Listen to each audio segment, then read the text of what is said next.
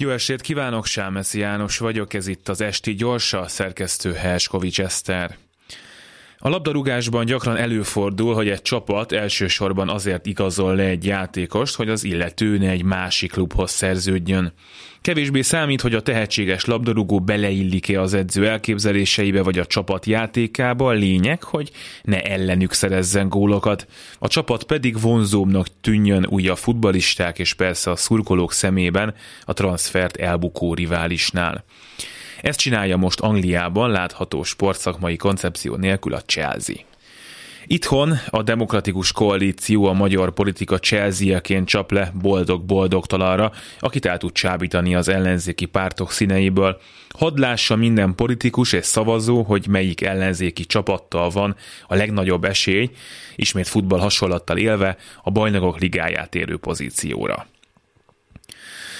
Ami a top futballban a bé el szereplés, az a magyar politikában a második legnagyobb párt szerepe, ami pénzt, valamekkora befolyást és biztos pozíciót jelent. A klubot nem fenyegeti a kiesés, a megszűnés szélére sodródás. Játékosai jól élnek, még akkor is, hogyha a bajnoki címre nincs is valós esélyük a jóval több. Ezúttal nem arab olaj, hanem adófizetői pénzből működő Orbán Viktor nevű középcsatára a rohamozó rekordbajnok ellen. A Demokratikus Koalíció korábban bajnok csapatot győzelemre vezető, majd megbuktató, végül egy frissen alapított klubból középcsapatot csináló vezetőedzője felismerte, hogy az ellenzéki szurkolóknak igazából nincsen szükségük botladozó, identitás nélküli közép- és kis csapatokra, akik között még olyan is van, ami egyetlen tétmérkőzés sem játszott soha, mégsem esik ki az első osztályból.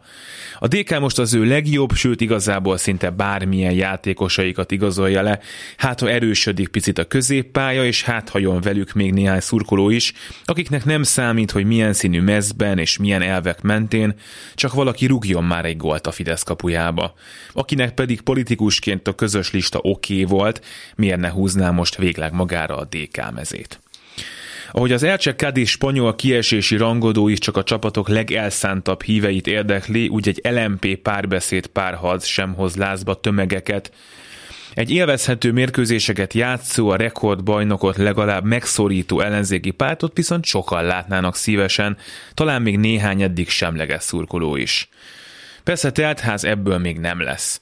És vannak ellenzéki szurkolók, akiknek nem felel meg a dé ká nevű futballcsapat akkor sem, ha igazolnak még pár dekázni tudó játékost.